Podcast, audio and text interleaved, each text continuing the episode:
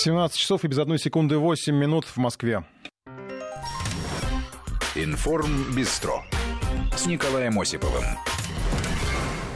Всех приветствую. Начинаем подводить итоги недели. Как всегда, в пятницу вечером в течение двух ближайших часов будем э, рассказывать о самых э, главных ярких событиях уходящих пяти дней. Э, Поговорим о разрыве ДРСМД. Э, разрыв договора близок как никогда. Э, что будет дальше, обсудим. Обострение в Косово. Что такое сербская матрешка и почему Брюссель делает вид, что ничего не происходит. На Украине обещают дефолт. Слуга народа все еще популярен, но говорят уже не так. Связано ли это с возвращением Саакашвили, спросим нашего САПКОРа. Мюллер закончил расследование и ушел. Российский след окончательно потерян. В Австрии впервые канцлером стала женщина. А европейские СМИ советуют политикам, как отличить настоящую родственницу богача из России от фальшивой. А еще водители Водители научились спасать свои автомобили от эвакуации с помощью систем сигнализации, но помогает не всем. Что делать родителям, которые превращают своих детей в вегетарианцев, и надо ли вообще что-то делать? Новые законы этого лета и новая болезнь, профессиональное выгорание. Что это такое, как лечить и можно ли лечить вообще? Об этом в течение ближайших двух часов. Ну а начнем с искусственного интеллекта. Будущее именно за ним. На неделе президент Владимир Путин обсудил будущее высоких технологий. Россия должна обеспечить качественный технологический суверенитет в области искусственного интеллекта. Кто сможет создать монополию в этой сфере, тот станет властелином мира. Герман Греф предложил президенту России наделить Москву специальным статусом, который даст возможность экспериментировать в столице с технологиями искусственного интеллекта. Ну и планы Москвы озвучены мэром Сергеем Собяниным. Уже до конца года запустить четыре экспериментальные площадки, тестирование беспилотных автомобилей, распознавание речи роботами в колл-центрах. Ну и в ближайшее время Москва объявит масштабный конкурс с МВД на установку 200 тысяч камер с технологией распознавания лиц. Это будет одна из крупнейших после Китая подобных систем в мире, заявил Сергей Собянин. Ну, тут надо особо отметить, что это первый в истории России заседание с участием такого количества вип-представителей и гос, и бизнес-структур, ну и тем более с участием главы государства. Ну а что такое искусственный интеллект? Надо ли нам готовиться к его появлению в нашей жизни? А может он уже рядом? Обсудим это с экспертом. Профессор кафедры кибернетика Национального исследовательского ядерного университета МИФИ Алексей, Самс... Алексей Самсонович на связи с нами. Алексей Владимирович, добрый день. Добрый день. Ну, Алексей Владимирович, ну, наверное, есть какие-то определения такие чисто, не знаю, справочные, да, что такое искусственный интеллект. А, каким-то простым языком есть какое-то определение, кроме того, что вот было дано еще там, э, да, в 50-х годах прошлого века? Понимание.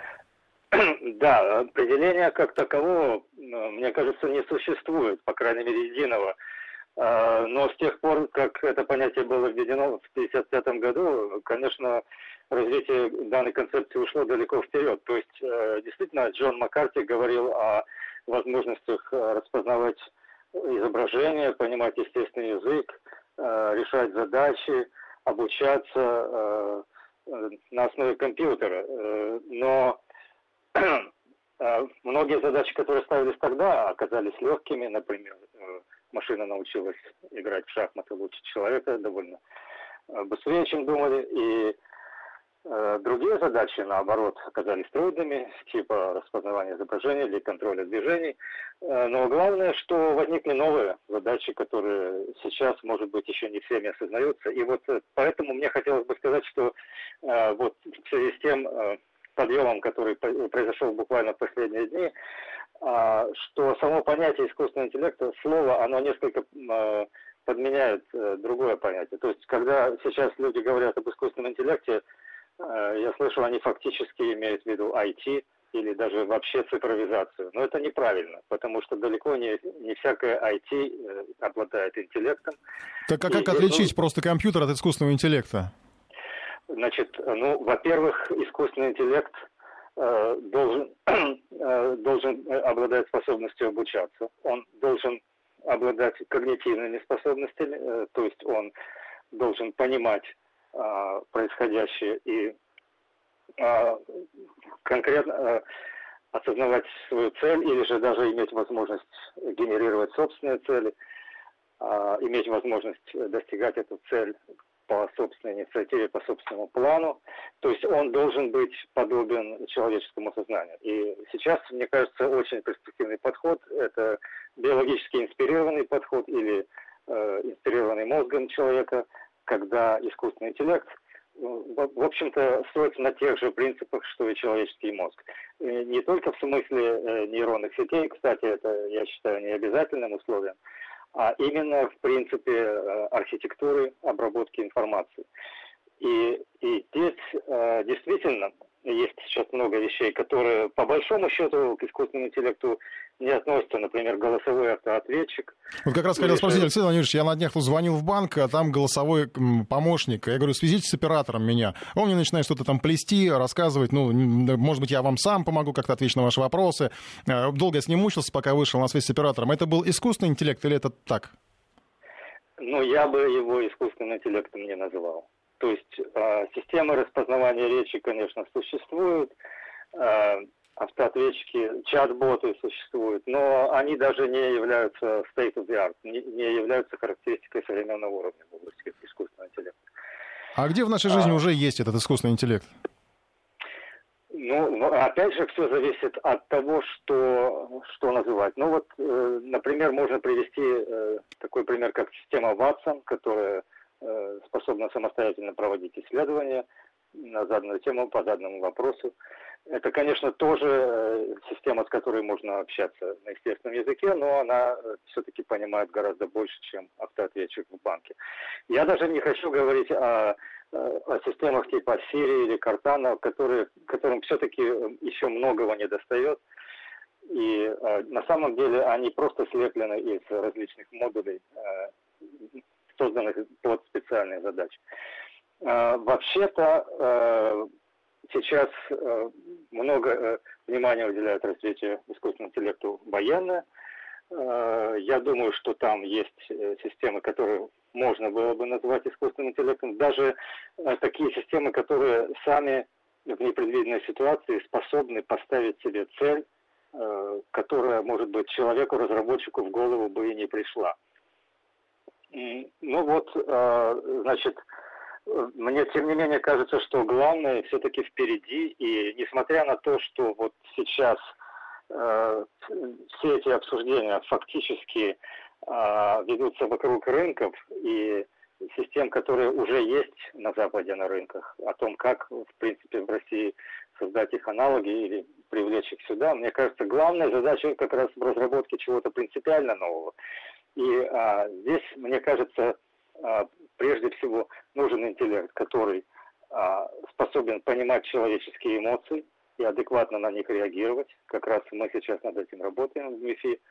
А, затем интеллект должен понимать контекст происходящего, должен быть способен учиться подобно человеку. Я говорю не просто об обучении с подкреплением, Э, которая сейчас вообще-то находится в фокусе внимания, он стоит глубоким обучением, большими данными, а именно активное обучение, когда обучающийся сам ставит себе цель, намечает э, дорожную карту обучения, мотивирует себя, э, намечает барьеры и способы их преодоления, формулирует гипотезы, проверяет, формулирует вопросы, ищет на них ответы, то ли обращаясь к человеку, то ли проводя эксперименты, то ли проводя поиск на интернете.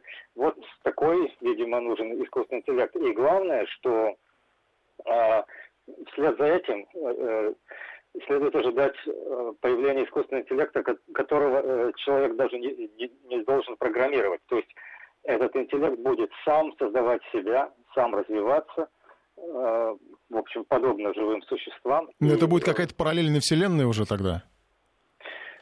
Нет, это будет наша вселенная, и я думаю, я надеюсь, что он просто интегрируется в человеческое общество, станет нашим незаменимым другом и помощником. Но, но ведь это серьезно тогда вообще кардинально изменит вообще нашу жизнь. Нам придется учиться жить с, с этим интеллектом, правильно же? Правильно, и точно так же, как сейчас мы научились жить с электричеством, с автомобилями, Э, с средствами информации всевозможными электронными. Так же само мы научимся жить с искусственным интеллектом. Я не вижу в этом ничего плохого. Спасибо вам большое. А, Алексей Самсонович, профессор кафедры кибернетики Национального исследовательского ядерного университета МИФИ, был в нашем эфире. Говорили об искусственном интеллекте. Вот э, буквально в последних секундах обсуждали, какой нам будет наша жизнь. И сразу вспомнилось э, детство мое, когда нас учили информатике. А, там э, таким, может быть, уже многими забытыми языкам, как там Fortran, Basic. Да? А, нас учили зачем-то программировать. Но прогресс шел так быстро, что уже там, к, не знаю, к институту нас уже учили не программировать, а поняли, что надо учить просто пользоваться пользоваться компьютером, потому что ну, не все знали в то время, как пользоваться компьютером. А, то есть из э, э, программы обучения что-то создавать нас учили просто пользоваться уже тем, что уже создано. И я так представляю, что в будущем нам, нам придется проходить какие-то курсы, как жить с этим искусственным интеллектом, потому что те, кто не будут этого знать, они, видимо, будут отрезаны от жизни. Э, по другим международным событиям, вопрос почти философский, я думаю, что мы будем к нему еще возвращаться. По другим событиям, международным закон о приосновке договора РСМД отправлен в Госдуму на этой неделе. Если он будет одобрен, то Россия прекратит свое участие в договоре в день его официального опубликования. Любые ограничения на ракеты меньшей и средней дальности будут сняты. Ну и многих это уже давно э, не без оснований пугало. Официально все это произошло потому, же, потому, что те же США в разной форме уже нарушали этот документ, при этом обвиняя в нарушениях Россию. Главное, их обвинение было адресовано ракете 9М729, якобы она выходит за рамки договора, но никаких доказательств нарушений представлено не было. При этом именно Вашингтон инициировал разрыв соглашений, выставляя ультиматумы Москве и призывая разорвать договор. Теперь до окончательного разрыва осталось меньше месяца. Что будет дальше, пока непонятно. Трамп, кстати, анонсировал некое глобальное соглашение с Китаем и Россией, но, как водится, разумеется, никакой конкретики не появлялось. Более того, в Штатах даже признавались, что эта тема не проговаривалась ни на каких международных встречах. Ну и еще одной причиной конца ДРСМД называли то, что запрещенные ракеты появились у того же Китая, и нет смысла ограничивать этим договором только США и Россию. Тем не менее, на этом этапе обнуление договоренности стало результатом именно американской политики. Москва моментально ответила, что готова оперативно адаптироваться к новым условиям и, соответственно, модернизировать свое вооружение с учетом того, что договора этого больше нет. Другая международная тема недели, довольно большая, это событие в Косове. Албанские силовики провели операцию на север края, задержали десятки сербов, которых обвинили в преступной деятельности, контрабанде. Среди задержанных оказался гражданин России Михаил Краснощеков. Его избили, позднее отпустили после серии протестов, выраженных МИДом России. Россиянин является сотрудником миссии ООН в Косове. Никаких пояснений о причинах такого поведения, такого обращения с гражданином России представитель Хашима Тачи, который с разрешения Евросоюза руководит анклавом, не поступило. А сегодня э, россиянина объявили персоной нон-грата. Тоже без объяснения причин. К счастью, дипломату уже ничего не угрожает. Он был вывезен в Белград, получает необходимую медицинскую помощь. Евросоюз в целом осудил происходящее, но по большому счету никто по рукам косовским властям не ударил. Действия Прищины показывают, насколько опасно спускать с рук последовательные и многочисленные нарушения международного права, отметил глава МИДа России Сергей Лавров. Что касается поведений властей Косово, то они явно, как говорится, отбились от рук, от рук тех, кто ими делал вид, что руководит. На самом деле, получается, они никого не слушают, а руководить ими пытались и Евросоюз, и Соединенные Штаты. То, что из этого получилось, показывает итог. Итог печален. В результате вот такого покровительства со стороны Запада у косовских властей сложилось ощущение безнаказанности и вседозволенности и их э, абсолютно неприемлемое поведение в отношении российского участника миссии ООН в Косово, оно не может быть ничем оправдано. Ну, а их попытки лишить нашего представителя полномочий, лишить его статуса, которым обладают сотрудники миссии ООН, это очень серьезный вопрос, и на него должны реагировать представители ООН.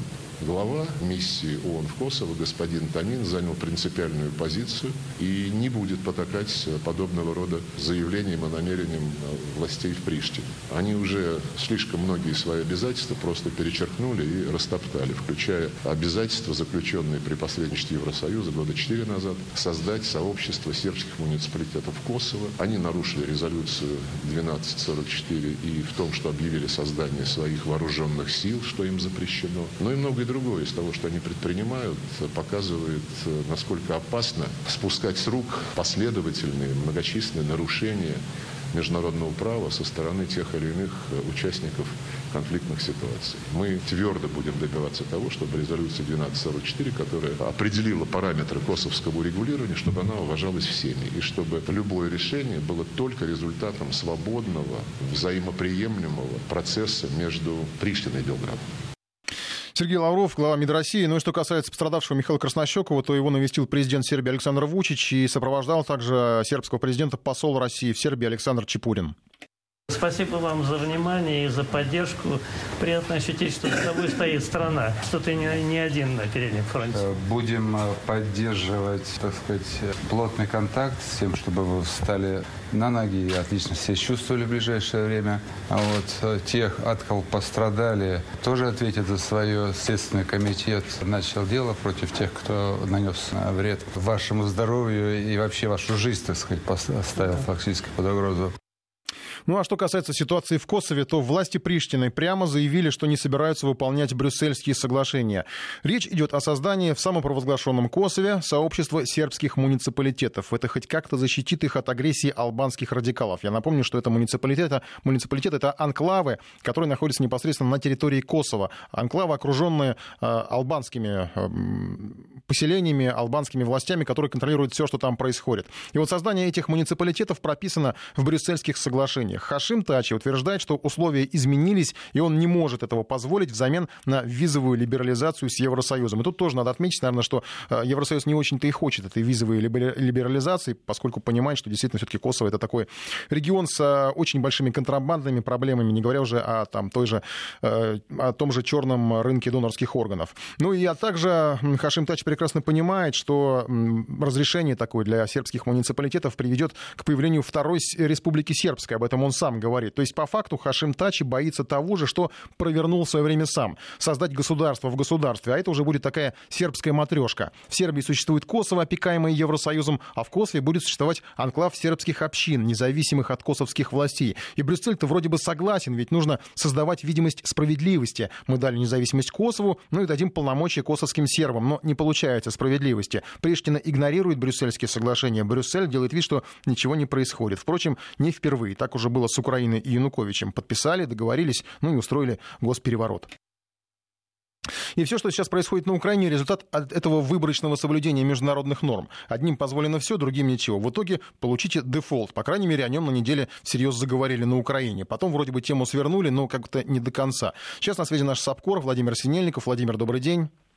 Добрый день. Вот с этими слухами по поводу дефолта уже все успокоились или все-таки еще они бродят? Потому что, ну, как-то было вброс, я так понимаю, все-таки был со стороны Коломойского. Да, совершенно верно. Коломойский предложил объявить дефолт. По его мнению, это позволит Украине начать развитие с нуля, с чистого листа. Э, эту идею уже отвергли у Зеленского. Одни предполагают, что Коломойский действительно э, является сторонником дефолта, другие считают, что наоборот, это договоренность между Коломойским и Зеленским для того, чтобы на публику сыграть, что якобы они не совсем так тесно связаны. Э, хотя на самом деле это совершенно очевидно. Если говорить о дефолте, то его угроза существует для Украины более чем чем реально. Украина вообще уже больше четырех лет живет в в условиях финансовой катастрофы. Я напомню, что еще в 2015 году Украина уже тогда не могла выплачивать свои долги, и тогда было подписано соглашение сроком на 4 года, срок действия его истекает нынешней осенью, об отсрочке платежей. И вот когда э, э, завершится срок действия соглашения о моратории, э, то для Украины окажется, э, что денег у нее нет. А, то есть ей нечем расплачиваться по своим долгам. Все надежды сейчас возлагают на Международный валютный фонд, на новую программу программу сотрудничества, но Международный валютный фонд заявил, что он будет э, обсуждать ситуацию уже тогда, когда будет сформирована новая Верховная Рада и новый Кабинет министров, то есть где-то это будет уже в середине августа. Э, так что до середины августа пауза, и все ожидают, что же решит Международный валютный фонд. Между тем ситуация абсолютно катастрофична. Э, Министерство финансов Украины недавно просто шокировало страну на его отчет по выполнению госбюджета за первые 4 месяца этого года, но он э, выявил, что Украина действительно в состоянии катастрофы. Почти 50%, точнее 49,13% доходов государственного бюджета – это деньги, взятые в долг. Э, Украина сейчас интенсивно размещает так называемые ОГВЗ, э, облигации государственного внутреннего и облигации государственного внешнего займа. И причем там речь идет о том, что они размещаются на абсолютно кабальных условиях, потому что Украину никто не хочет кредитовать. Э, единственное, чем может привлечь, это высокие нормы прибыли, и там э, проценты от 10 до 20 процентов в зависимости от э, срока действия этих облигаций. А, то есть, когда в стране уже половина бюджета сформирована только за счет долгов на кабальных условиях, это действительно катастрофа, и никто не знает, что делать дальше. Владимир, э, сегодня вот вы приводили нам э, рейтинг э, политиков, в котором там Зеленский фигурирует. Даже вот вы рассказывали, что немножко вроде как подсел его рейтинг, да. Но что интересно, в этом же рейтинге были упомянуты Порошенко, ну, Тимошенко, понятно, Порошенко, которого, казалось бы, ну, вроде бы так уже, ну, не, как политик-то вроде он должен был закончиться, а он тут возглавил еще европейскую солидарность, подвинул, получается, Виталия Кличко. Вот что там происходит? Порошенко, он опять всерьез рассчитывает на серьезную силу, да, какую-то свою, которую он завоюет обратно со времен Майдана. Как, как, откуда вообще, что показывают эти рейтинги?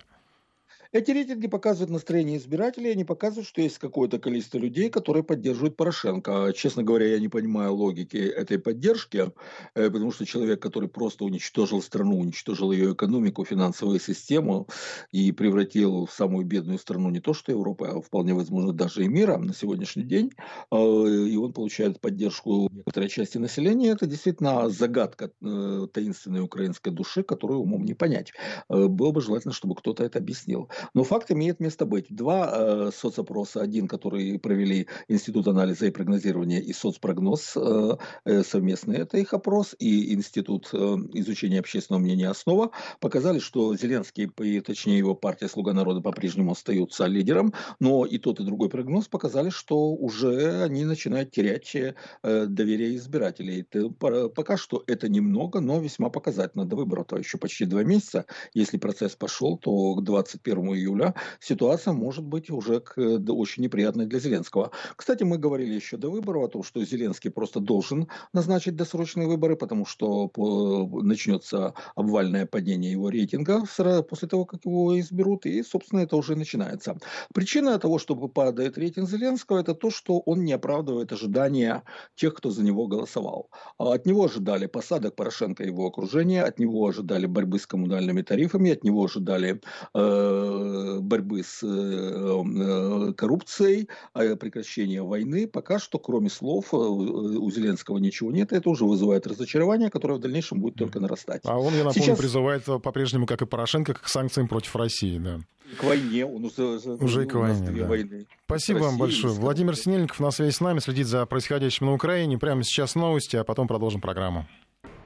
Продолжаем программу. Сейчас автотема, интересная многим водителям о вечной борьбе между водителями и эвакуаторами, потому что, естественно, водители, независимо от того, законно, незаконно, там разные спорить можно по-разному, но увозят машины на штрафстоянке, естественно, водителю, в интересах водителя достать его как можно быстрее, лучше вообще избежать э, отбытия автомобиля на эту штрафстоянку. Итак, водители э, говорят, что практически нашли способ бороться с эвакуаторами, это с помощью спутниковой сигнализации. Система сообщит владельцу, что с его машиной что-то происходит, он успеет прибежать к автомобилю до того, как его увезут на штрафстоянку. По закону, пока все четыре колеса не стоят на эвакуаторе, машину вроде бы можно вернуть. Ну, правда, в одном из сообществ в соцсетях, буквально за несколько минут до э, эфира нашей программы, обнаружил историю. Мужчина рассказывал, как у его супруги эвакуировали автомобиль. Стояла такая же сигнализация как раз с годовым абонементом. Он даже признается, что специально поставили эту сигнализацию не для того, чтобы спасти машину от угона, а именно для того, чтобы сигнализация сообщала, если вдруг машину будут эвакуировать. Причем к эвакуаторам никаких претензий вообще нет. Признают, что да, поставили не там. А, просто вот претензии как раз к компании, которая обслуживает эту сигнализацию, потому что компания ничего не сообщила в момент эвакуации владельцу о том, что а, машину увозят. А, ну, в общем, пришлось ее доставать потом со штрафстоянки. Сочувствующие тоже стали давать советы мужчине, как сэкономить, не тратить деньги на абонемент по спутниковой сигнализации, просто поставить трекер с датчиком движения должен помочь. Я даже слышал, что разрабатывают, ну, по крайней мере, некоторое время назад разрабатывали специальные приложения для телефонов, которые как как бы вот интегрировались с автомобилем и передавали сообщения, э, кажется, так и назывались как-то антиэваку... антиэвакуатор. Вот может ли все это помочь тем, кто хочет, получается, нарушать, но потом не доставать машину со штрафстоянки? Обсудим с автоэкспертом, независимый автоэксперт, автоэксперт Максим Егоров с нами на связи. Максим, добрый день.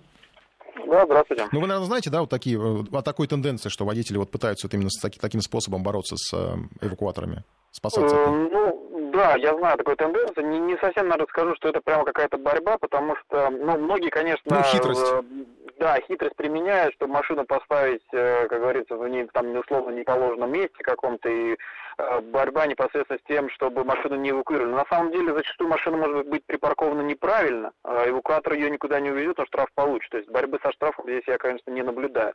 С точки зрения той самой эвакуации, ну, здесь сейчас нет ни единого средства, которое там могло каким-либо образом предупредить человека, что машину эвакуируют. Согласен.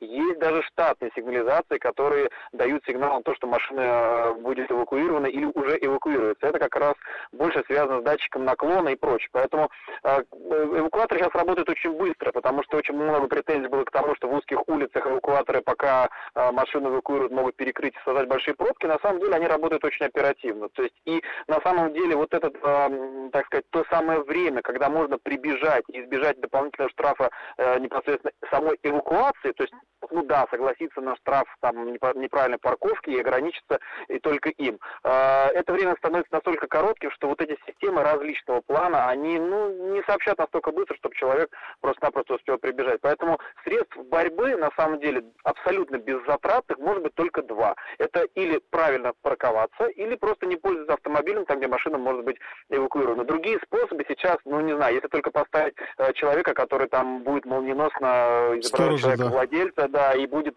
скорее вызывать и прочее. То есть это единственный способ. Все остальное это, нет, трекер, ну трекер, да, он может быть даст также сигнал, но да, слишком поздно. Да, можно будет отследить, куда машина э, переместилась и быть спокойным, что она туда переместилась. Поэтому нет, э, я думаю, что даже не будет в будущем изобретено такого, э, какого-нибудь там, не знаю, приложения или какого-то датчика, который будет предупреждать, ну не знаю, разве что приближение того же самого сотрудника ЦОДа. Но это из разряда фантастики. Поэтому нет, не надо, не стоит тратить денег. С точки зрения того, чтобы быть спокойным, что с машины там ее не угнали, а эвакуируют, ну, наверное, да, наверное, можно быть спокойным, потому что на спутниковую сигнализацию придет именно сигнал об эвакуации, а не незаконном перемещении, допустим. Ну, а все остальное, ну, я не знаю, только, говорю, два способа борьбы. Правильно парковаться или просто не использовать автомобиль, ну, где вы боитесь, э, что его будут увозить. И еще такой момент, если вы сомневаетесь, например, в том, что бывают такие случаи, другая волна, что машина эвакуируется незаконно, ну, пока есть такой грешок за службу, на которой машину эвакуируют, ну, ничего не составляет труда, если вы припарковались правильно, заплатили за это, сделать короткую маленькую фотографию, одну достаточно, ну, возможно, в будущем она вам поможет доказать, что машина бы действительно была эвакуирована незаконно. Вот единственное. Что... Ну, вы сейчас разбили там рекламные э, аргументы многих установщиков таких сигнализаций, которые тоже говорят, что вот это вам в случае чего поможет. Максим, а я просто, у меня такой сигнализации, например, нет, я вот не знаю, может быть, вы знакомы. Они, когда, когда что-то видят, что происходит с автомобилем, они звонят куда? В полицию или владельцу, или туда, и туда? А, вы имеете в виду, когда непосредственно срабатывает вот эта Да, сигнализация. Это же сигнал, сигнал идет же ну, вот на обслуживающую компанию, я так понимаю сигнализации бывают абсолютно разные. То есть есть некоторые штатные сигнализации, особенно американские автомобили, которые на брелок, но он начинает трястись там определенным образом, там, ну, не знаю, с какой-то периодичности, который говорит, э, что с автомобилем происходит, там, э, несанкционированное открытие, проникновение или та же самая эвакуация. А есть те, которые, да, это идет э, сигнал, допустим, на брелок на приложении, параллельно произойдет отзвон вот этой службы, которая предупредит, что с машиной что-то происходит. Но опять же, это, этого времени будет достаточно, что автомобиль не только погрузит, а эвакуатор начнет двигаться, и даже если человек э, будет бежать за этим эвакуатором, вот как раз то, что вы говорили в самом начале, это уже будет, ну, человек, э, если ЦОД согласится, ну что вряд ли, он может машину сгрузить. Но, как правило, если машина погружена, и тем более, если эвакуатор тронулся, все, тут уже только бежать, оплачивать и вызволять машину со штрафстоянки, этого времени просто не хватит. Я не знаю, насколько нужно э, близко работать, э, там, ну, если мы говорим о работе, добежать до автомобиля. Ну, для меня это это фантастика. Mm-hmm. Наверное, помимо того, что помимо спутниковой системы нужно будет сдавать еще и норматив, там, не знаю, по бегу, там, и прочего, продумывать маршруты, каким образом Понятно, нужно да. будет добежать. Спасибо большое. Независимый эксперт, автоэксперт Максим Егоров был с нами на связи. Сейчас нам надо успеть еще одну тему обозначить. Это про родителей вегетарианцев, которые приучают своих детей к вегетарианству. В Бельгии решили их взять под контроль и, может быть, даже наказывать. Опасная мода на растительную диету озадачила власти страны. Младенцы умирают из-за родителей, помешанных на особом питании. Совсем скоро мы э, начнем интерактив на эту тему, а пока, а пока материал Регины Севастьяновой.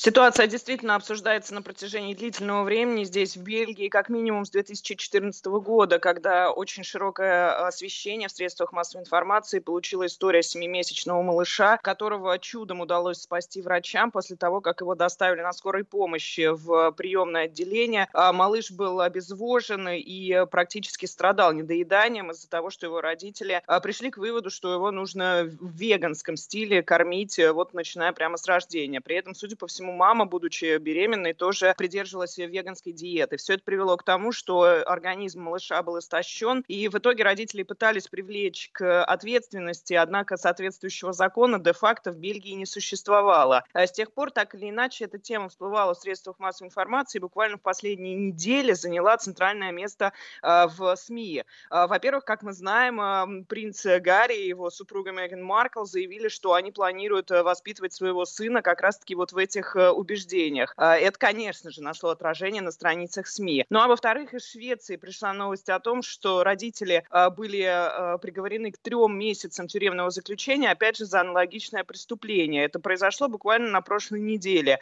В этой связи Королевская академия по здравоохранению Бельгии выпустила соответствующее коммюнике, где еще раз подчеркнула, что подобная диета, веганская диета, смертельно опасна для маленьких детей, детей. А, ни в коем случае нельзя их подвергать такому испытанию, если э, люди решили завести ребенка и являются веганами по убеждениям, они должны пересмотреть свое питание. В частности, специалисты Академии говорят о том, что те, кто полностью отказывается от э, пищи, которая имеет э, растительное происхождение, имеется в виду происхождение от животных, они отказываются от яиц, отказываются от молока, от мяса, естественно, они лишают своего ребенка и жизненно необходимых элементов и витаминов. В частности, речь идет о витамине В12, витамине витамине D, а, железе, йоде, цинк и так далее. А, здесь э, эксперты говорят о том, что если все-таки родители придерживаются подобной диеты, то они совершенно обязаны ребенку давать соответствующие витамины, а еще лучше все-таки скорректировать его питание. А, кальция тоже недополучает этот э, ребенок, если он придерживается веганской диеты. И это все, говорит министр здравоохранения Бельгии Магиты Блок, является очень опасным для малыша. Сейчас решением министерства Министерства здравоохранения детей, которые растут в таких семьях, а их, между прочим, 3% населения в Бельгии уже, а, будут включать в соответствующую, а, скажем так, опасную зону. Им будет предписано более часто посещать врача, либо к ним на дом будет приходить э, врач, э, если речь идет о совсем маленьком малыше, а, и он будет проверять состояние здоровья этого ребенка. Родители будут обязаны своевременно предоставлять для подобных осмотров детей, и если врач говорит о том, что ребенку очень не хватает какого-то какого-то элемента, они опять же будут обязаны либо давать ему э, это в виде витаминов, либо корректировать его питание. А если родители будут отказываться следовать э, инструкциям врачей, то тогда они действительно могут понести уголовную ответственность. Здесь можно сейчас э, отследить э, настоящее движение подобных э, настроений не только в Бельгии, но и в Европе в целом. Конечно, на фоне того, что многие компании, например, отказываются от использования материалов животного происхождения. Недавно, как мы знаем, один из основных бренд-домов Prada заявил о том, что не будет больше использовать мех. Это все является успехом от соответствующих организаций, объединений. И это, конечно, находит широкую поддержку в обществе. Но действительно много людей решили придерживаться, скажем так, крайних взглядов взглядов в этом вопросе, даже невзирая вот на такие рекомендации специалистов по здоровью. Регина Севастьянова, наш э, бельгийский корреспондент, о том, как власти Бельгии решили разобраться с родителями-вегетарианцами. Буквально через несколько секунд э, мы э, поработаем в интерактивном режиме, обсудим, что делать с такими родителями. И также смотрите уже наше приложение, там объявлено голосование. Вести ФМ. Голосуем в приложении, что делать с родителями-вегетарианцами, которые сажают детей на диету. Вы уж извините, я вот не буду сейчас э, там э, градировать э, все эти типы вегетарианства. Веганы, вегетарианцы, там санцееды, их полно, настолько много, что как-то уже, чтобы не запутаться. Итак, что делать? Варианты, многие, в принципе, и до такого готовы дойти, отбирать детей, потому что, ну, смертельных случаев хватает. Ничего не делать, второй вариант, ну, зачем что-то делать, пусть сами разбираются, их дети. Или вот как в Бельгии, ставить на контроль, постоянно проверять То есть вот такой надзор будет постоянный, жесткий, может быть, даже надзор. Да? 232-1559, код Москвы 495. Обсудим это в нашем эфире с вашим участием непосредственным. И плюс 7 903 170 63 63. Ваше сообщение присылать по поводу вегетарианства со стороны родителей. Почему эта тема так актуальна не только для Бельгии, но и для нас? Потому что до нас это тоже докатилось. Буквально пару лет назад в Екатеринбурге мать вегетарианка довела до истощения годовалую дочь. Ребенка потом лечили. Вот что делать с такими родителями? Недавно тоже были случаи, просто еще, ну, уже все, наверное, не, не, не рассказать, но в новостных сводках попадались. Начиналось все достаточно давно, что касается Европы. Еще в восьмом году прямо в доме э, там, одной из семей э, скончалась 11-месячная дочь э, Луиза. Если не ошибаюсь, это было во Франции. Там ребенок э, весил 8 килограмм, при норме 8 килограммов весил э, меньше 6. Ну и э, родители даже вроде как ходили в полицию. Потом, когда ребенок скончался, сами вызвали полицию. Э, ходили сначала к врачу, потом вызвали полицию. Э, по, смогли только констатировать смерть. И экспертиза показала, что, в общем, было неправильное питание причиной смерти. Причем врач предупреждал, сказал, что дело может кончиться плохо, но родители к этому не прислушивались. Не прислушались. Причем родители отдали под суд. А, в канадской провинции Квебек там была, был скандал. Мужчина кормил а, капу, брюссельской капустой свою дочь. А, она возмутилась 8 лет ребенку. Но там, правда, речь, по-моему, не столько о вегетарианстве, сколько вообще просто о питании, о требовании съесть до конца. Отец считал, что это правильно, что только так надо питаться. И в Швеции, в Гетеборге был приговор три месяца тюрьмы для родителей, которые принуждали свою дочь к вегетарианству. К вегетарианству. Там э, ребенку, девочке было полтора года, она в итоге оказалась в больнице, весила менее 6 килограммов, норма считалась на, то, на тот возраст 9 э, килограммов. Врачи диагностировали у ребенка крайнюю степень истощения и острую нехватку э, витаминов. Э, родители сказали, что девочка была на грудном вскармливании, и ей давали овощи, то есть никакого мясного питания. 232-1559, вот у нас что делать? Там сажают, да, ставят на контроль. Код Москвы 495-232-1559, сажают э, в тюрьму, если уж совсем все плохо закончилось. Или даже были случаи, видимо, там, вот как э, описывались, когда ребенок голодал, отбирали там органы опеки. Там достаточно строго бывает все это. Может быть, э, для кого-то это перебор, потому что ну, начнут отбирать по совершенно странным поводам. Да, вот в Канаде мужчина покормил ребенка капустой, ребенку вашему не понравится что-то, скажет, пожалуется, все отберут. Андрей, здравствуйте. А, да, добрый день. А, у меня теория немножко, может быть, немножко жесткая, но идея такая, действительно не отбирать, ничего не делать, а просто вспомнить э, старую добрую теорию Дарвина. Э, выжил сильнейший, если правы наши веганы, значит, их дети должны вырасти в конечном итоге здоровыми и счастливыми. А если права теория Дарвина, соответственно, не вырастут они. Вот как да, бы очень, жест... такая. очень жестко, сурово. Очень да. жестко, но... По-спартански. Пусть, это их дети, пусть, э, пусть делают с ними. И пусть доказывают сами, что они правы. Понятно. Тем не менее, так спасибо вам за звонок. Я думаю, что многим, конечно, он показался совсем уж прям суровым. Что делать с родителями, э, вегетарианцами, которые сажают детей на диету? Отбирать детей, ничего не делать или ставить на контроль, постоянно проверять? Э, я вот не говорю о последствиях, я говорю сейчас вот превентивные какие-то меры, да? А потому что о последствиях понятно, если с ребенком что-то случилось, то как бы, э, ну, там уже будет самые разные статьи, да, там отсутствие контроля, ухода, там что там, а, неправильное воспитание и так далее. Что, что угодно могут э, обвинение какое предъявить. 232-1559, код Москвы 495, э, обсуждаем. И тут еще такой другой нюанс. Я думаю, что я сам не вегетарианец, признаюсь вам, э, такой камин совершу. Э, и я скажу, что другая же может быть позиция. Если родители вегетарианцы, вот их будут как-то там, не знаю, контролировать или, может быть, даже наказывать, или, не знаю, какие-то превентивные меры, то что тогда делать с другими родителями, которые, допустим, разрешают есть своему ребенку все, мясо, не знаю, овощи, там, сладкое, торты.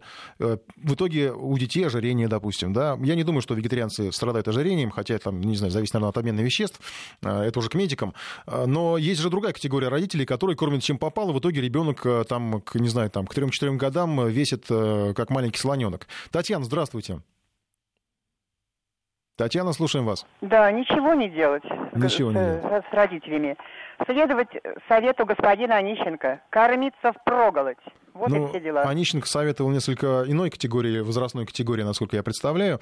Но в проглоть я не очень понимаю. Вы, вы, вы бы покормили своих детей в проглоть, да? Хотя вот э, для кого-то это, наверное, в проглоть, а эти семьи считают, что это нормально, да? Там только, вот, не знаю, там помидоры, огурцы или что там. У каждого своя диета. Но э, любой врач вам скажет, что для ребенка это ненормально. Для взрослого, может быть, какое-то там лечебное голодание, и то там в пределах нормы под, под наблюдением врачей, это было бы еще, может быть, допустимо, да? А для детей, по-моему, это не совсем нормально. Николай, здравствуйте. Э, здравствуйте. Слушаем вас.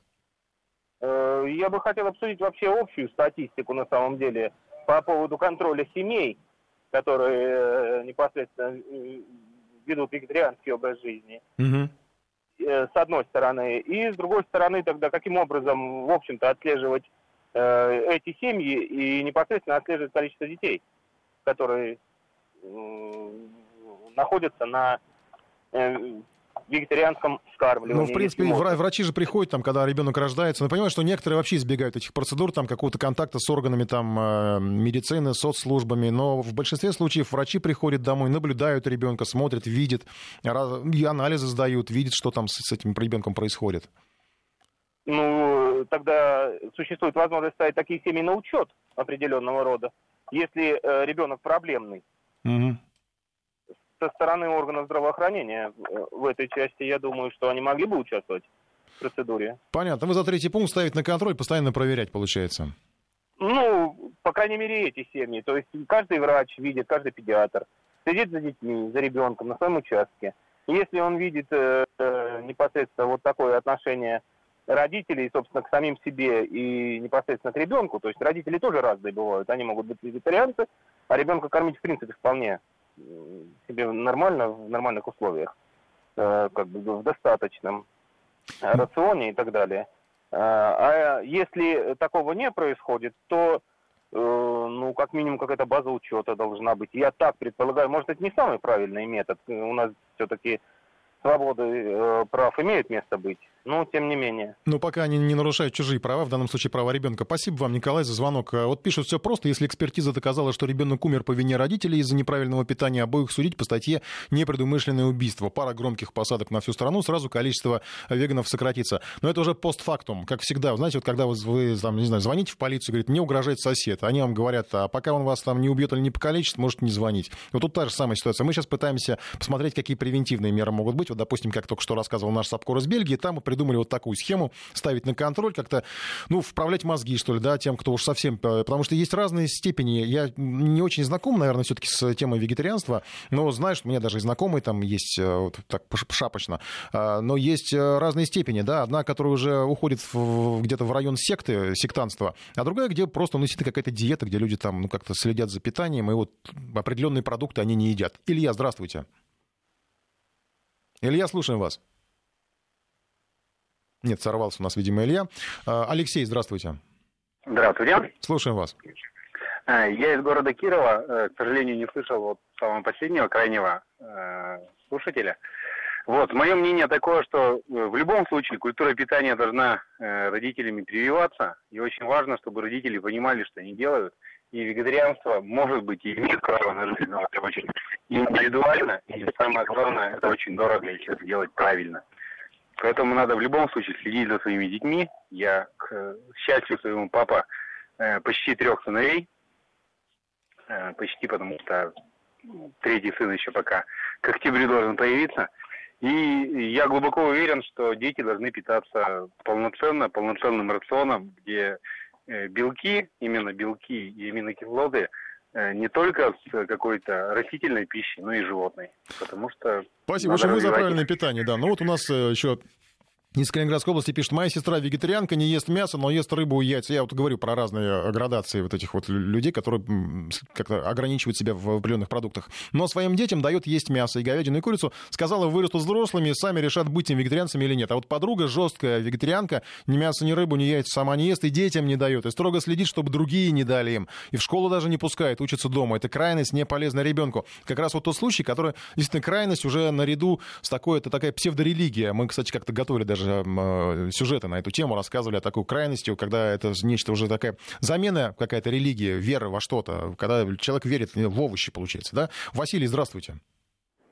Да, здравствуйте. Мое мнение по данному вопросу э, такое, что ничего не нужно делать с данными родителями, э, но нужно вводить очень жесткое наказание, потому что любые меры контроля, они, как правило, в нашей стране, к сожалению, не работают. Поэтому превентивно мы ничего не сможем сделать.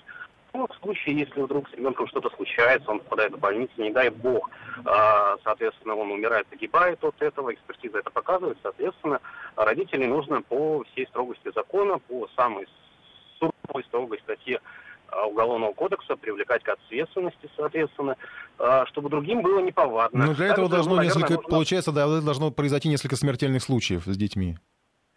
А, ну, Конечно, не хотелось бы до этого доводить, но, наверное, э, опять-таки наши медицинские учреждения э, должны как-то популяризировать э, отказ вот, точнее, запрет на отказ от ну, то, о чем кто-то из наших слушателей того, писал, да, вправлять да, да, мозги, называется это проще. Да, совершенно верно. Но превентивно, я думаю, работать не будет. Только жестокое наказание в случае, если уже дело дошло до какого-то печального исхода. Спасибо большое. Из Москвы, из Москвы нам пишут э, совершенно справедливо, о чем я говорил. А что делать с теми родителями, которые колы и бургерами, бургерами закармливают? Ведь это тоже другая крайность. Просто как бы здесь мы к этому относимся, все-таки это не такой, ну, не, не, не слишком, не, не вегетарианство это не большинство, вот так скажем. Поэтому мы к ним относимся как к такому, к некой аномалии для нас, для людей, которые там едят все подряд, да, или тех, кто там ест колы и бургеры. Но ведь это тоже тоже аномалия, кормить ребенка колой и бургерами, там, и, э, опять же, нарушать его э, обмен веществ, баланс, да, там, и вредить ему тем самым. Лина, здравствуйте, успеем еще один звонок принять. У меня трое детей, и старшая дочка вегетарианка. Так получилось, что когда она родилась, я э, тоже была вегетарианка, и муж тоже. И